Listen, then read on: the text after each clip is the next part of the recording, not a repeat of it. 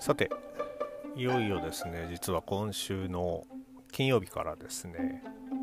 米国プロレスの本場アメリカにですね遠征などといえば聞こえはいいのですが、えー、出張することになっておりましてまあ展示会を見て、まあ、メインは、えー、学会でのポスター発表なんてね言えば聞こえはいいんですけども数年前に作っったもののですねをなんとかまとめろって言われて必死こいてまとめて、えー、それを英語にして英語のポスターの前に1時間半経ってなきゃならないっていうですねだいぶ拷問。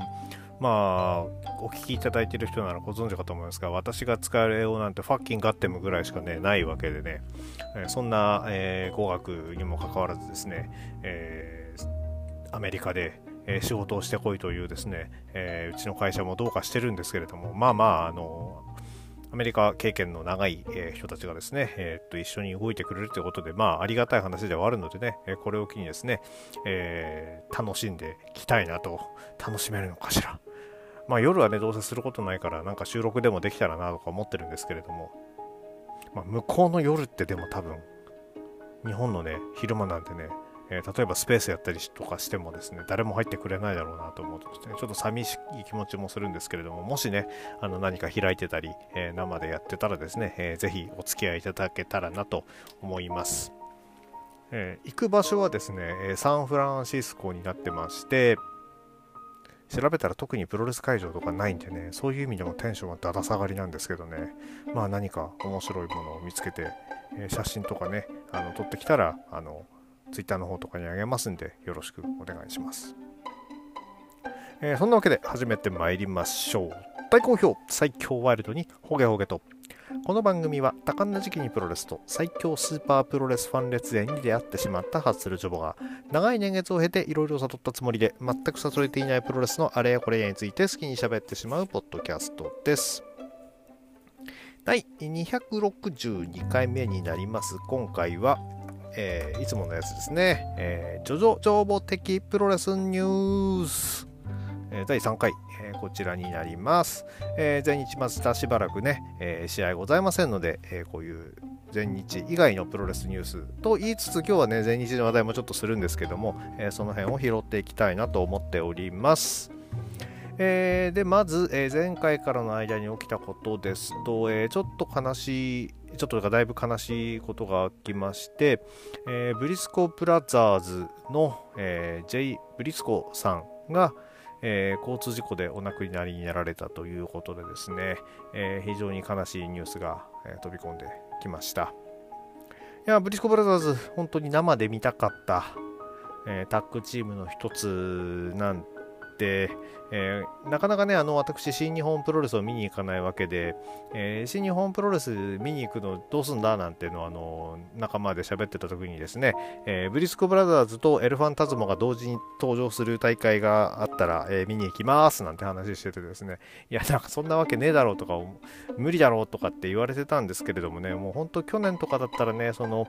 ジュニアのタッグリーグと、えヘビーのタッグリーグね、同時に開催してたんで、もしかしたらね、チャンスあったかもしれないとと思うとですね、そしてその、えー、チャンスがね、永久になくなってしまったってことを考えるとですね、非常に、えー、悲しいです。えー、ね、ブリスコブラザーズ、新日本プロレスに定着していたタッグチームではありませんけれども、世界を股にかける素晴らしいタッグチームでしたのでね、あのー、少し、えー、まだちょっと映像をね、振り返る、えー、試合をね、ちょっとまた見たいというところまでですね、ちょっと気持ちの整理がつかないわけですけれども、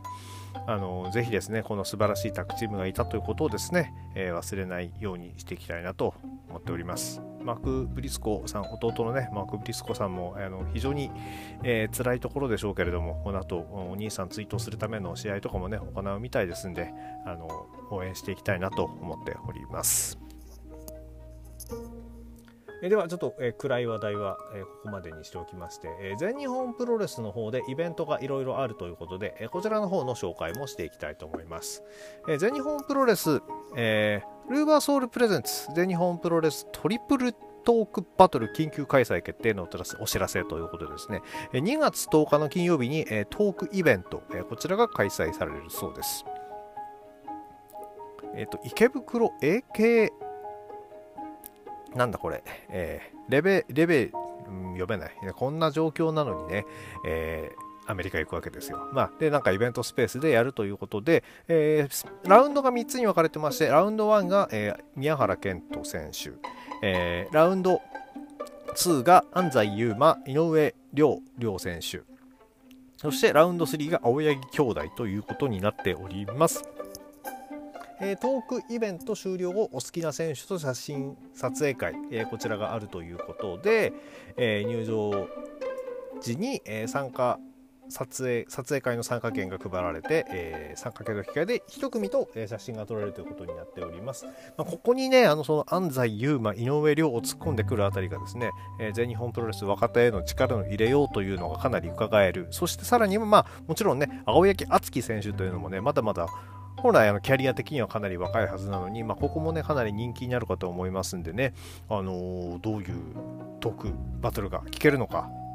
えー、結構ね、あの全日の選手ってあのファンクラブのコミュニティのやつでですね、あのー、一人で喋ったりとか、まあとはね、安西選手なんかはあのインスタライブとか、全然キャリアもまだデビューして間もないのに、インスタライブとかもね、あのバンバンやってるみたいなんで、えそういうところでトーク力をどんどん磨いていくっていうのは非常に良くて、えただね、あの全員が全員宮原健人みたいになってしまうとですね、非常に、え、騒がしい、それはそれでありなのかな、これからの全日本プロレスっていうのは。などとですね、いろいろと思うところもありつつ、えトークイベント、ね、あの、本当に、あの、怒られちゃうかな。あのいつまでその選手がそこにいるかわからない。まあ、宮原健人はずっといると思うんですけどね。なので、あの、イベントがあるときはね、本当ね、あの、しっかり、えー、推しの選手が出てるときはですね、ぜひぜひしっかりと、えー、参加することをお勧めします。私もね、ちょっと行きたいなうん。では、えっ、ー、とですね、もう一つちょっとあの全日本プロレスのホームページに面白い、えー、話題が載っておりましてですね、えー、なんと、えー、諏訪間公平専務の、えー、イベントが参加するイベントでですね、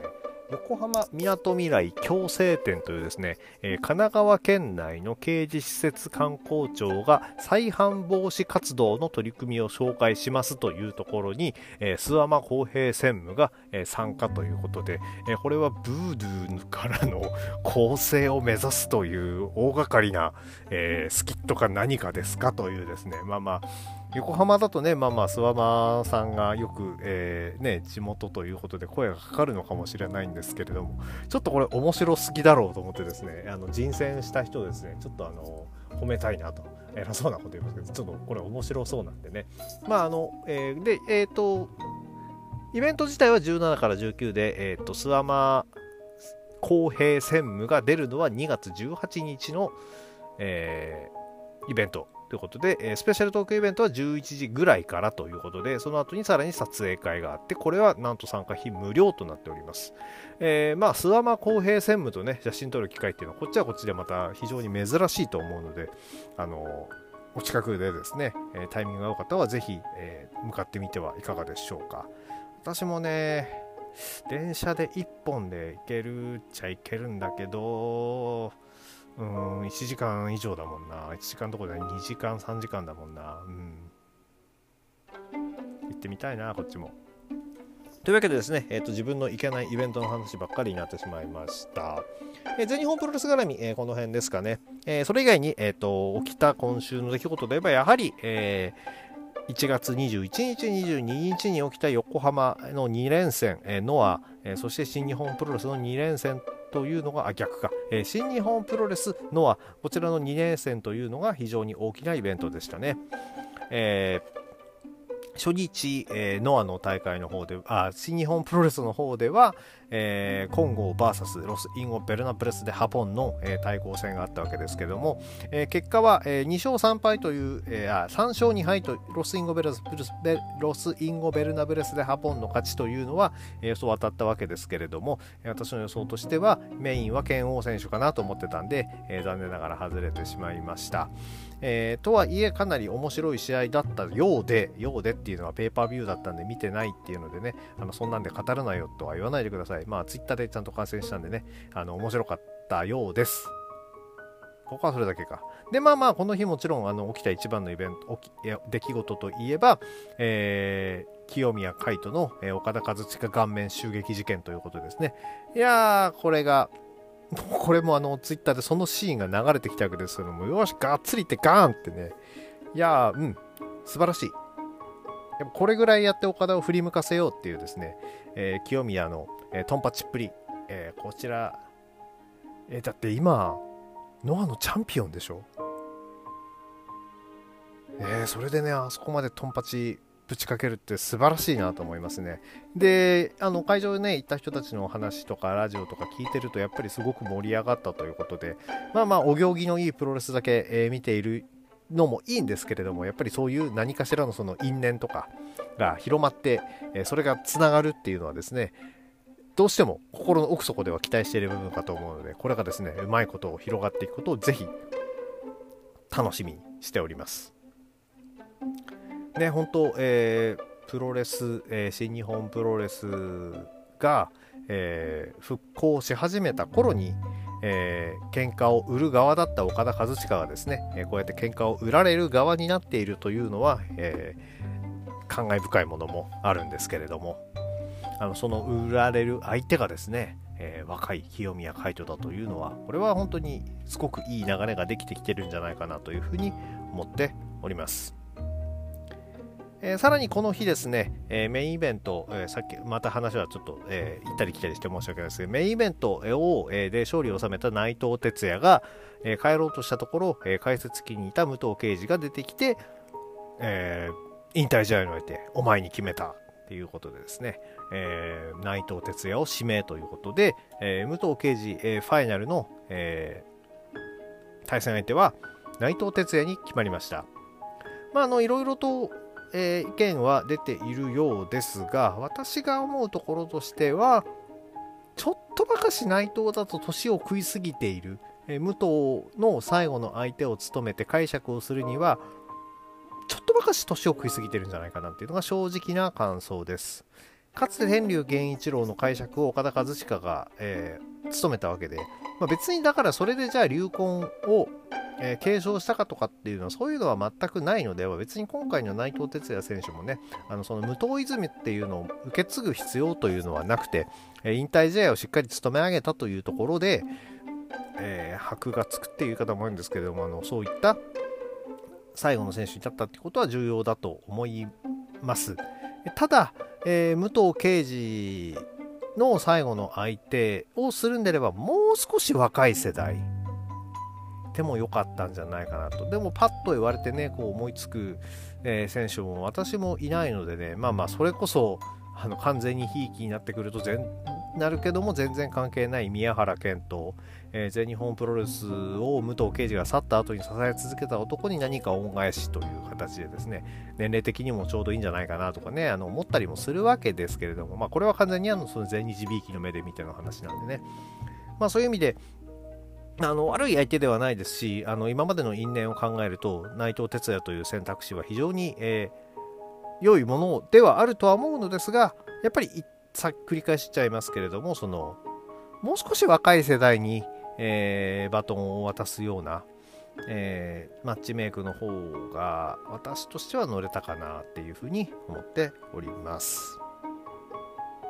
で、これのけで、さらに、えー、また前後します。ごめんなさいね。で、これがメインイベントで、えっ、ー、と、無党刑事ファイナル決まったわけで、えー、なんとその前に、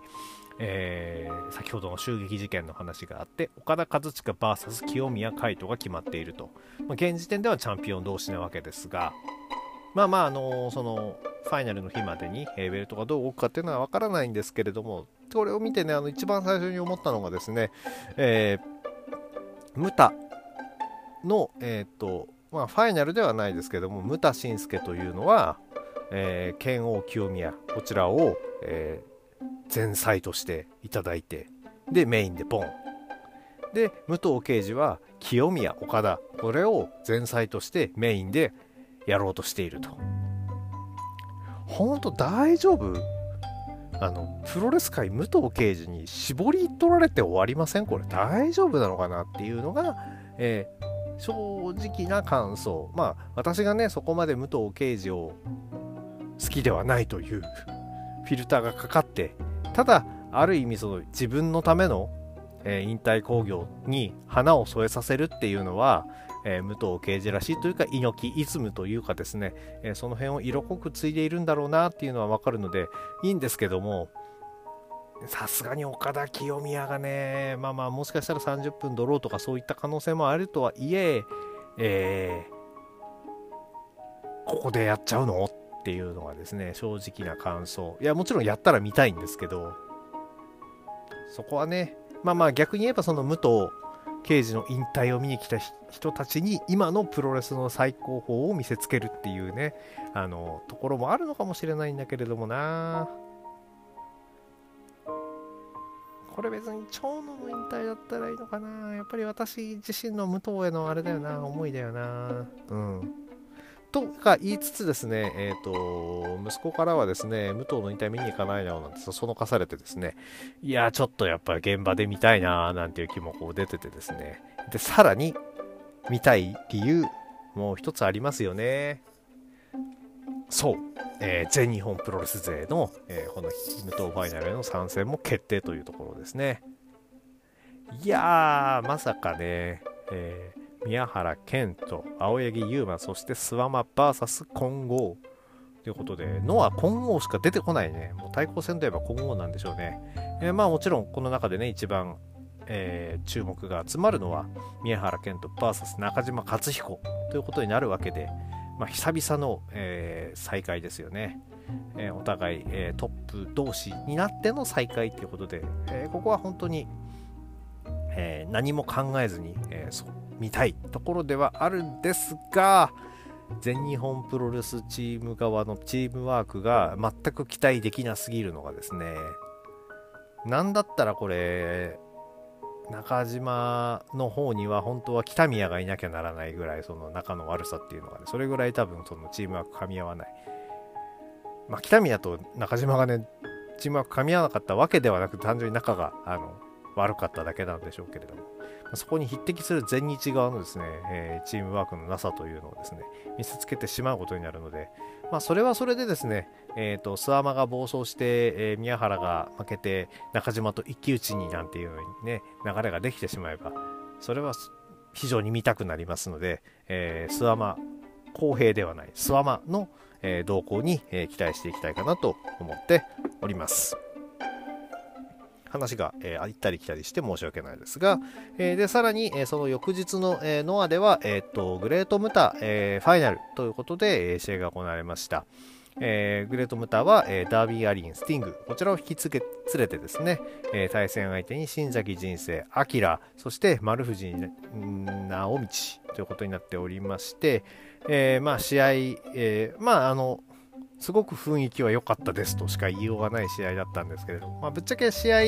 としては、えー、この一つ前のムタ、えー、シンスケとの試合の方が面白かったし、えー、なんなら新崎人生、えー、違う、白紙か。まさにね、白紙が、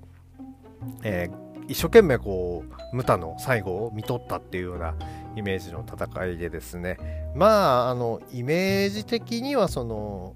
もう個人的な意見で言うと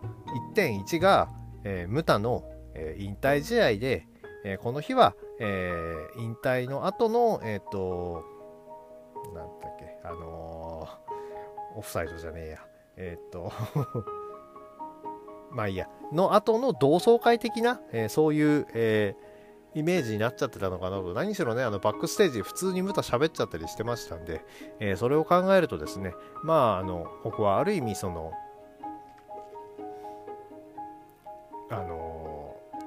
エクストララウンドだったのかなというふうに、えー、考えた方が良いのかなと思います。えー、それでも、えー、たくさんの人がですね、えグレート・ムタの最後をえー、見届けたっていうことはですね、面白くて、かつ、えー、これがですね、アベマでしっかり放送されたっていうのは、えー、で、生で見られたというのはありがたかったのかなと思います。しかし、白紙負けるか。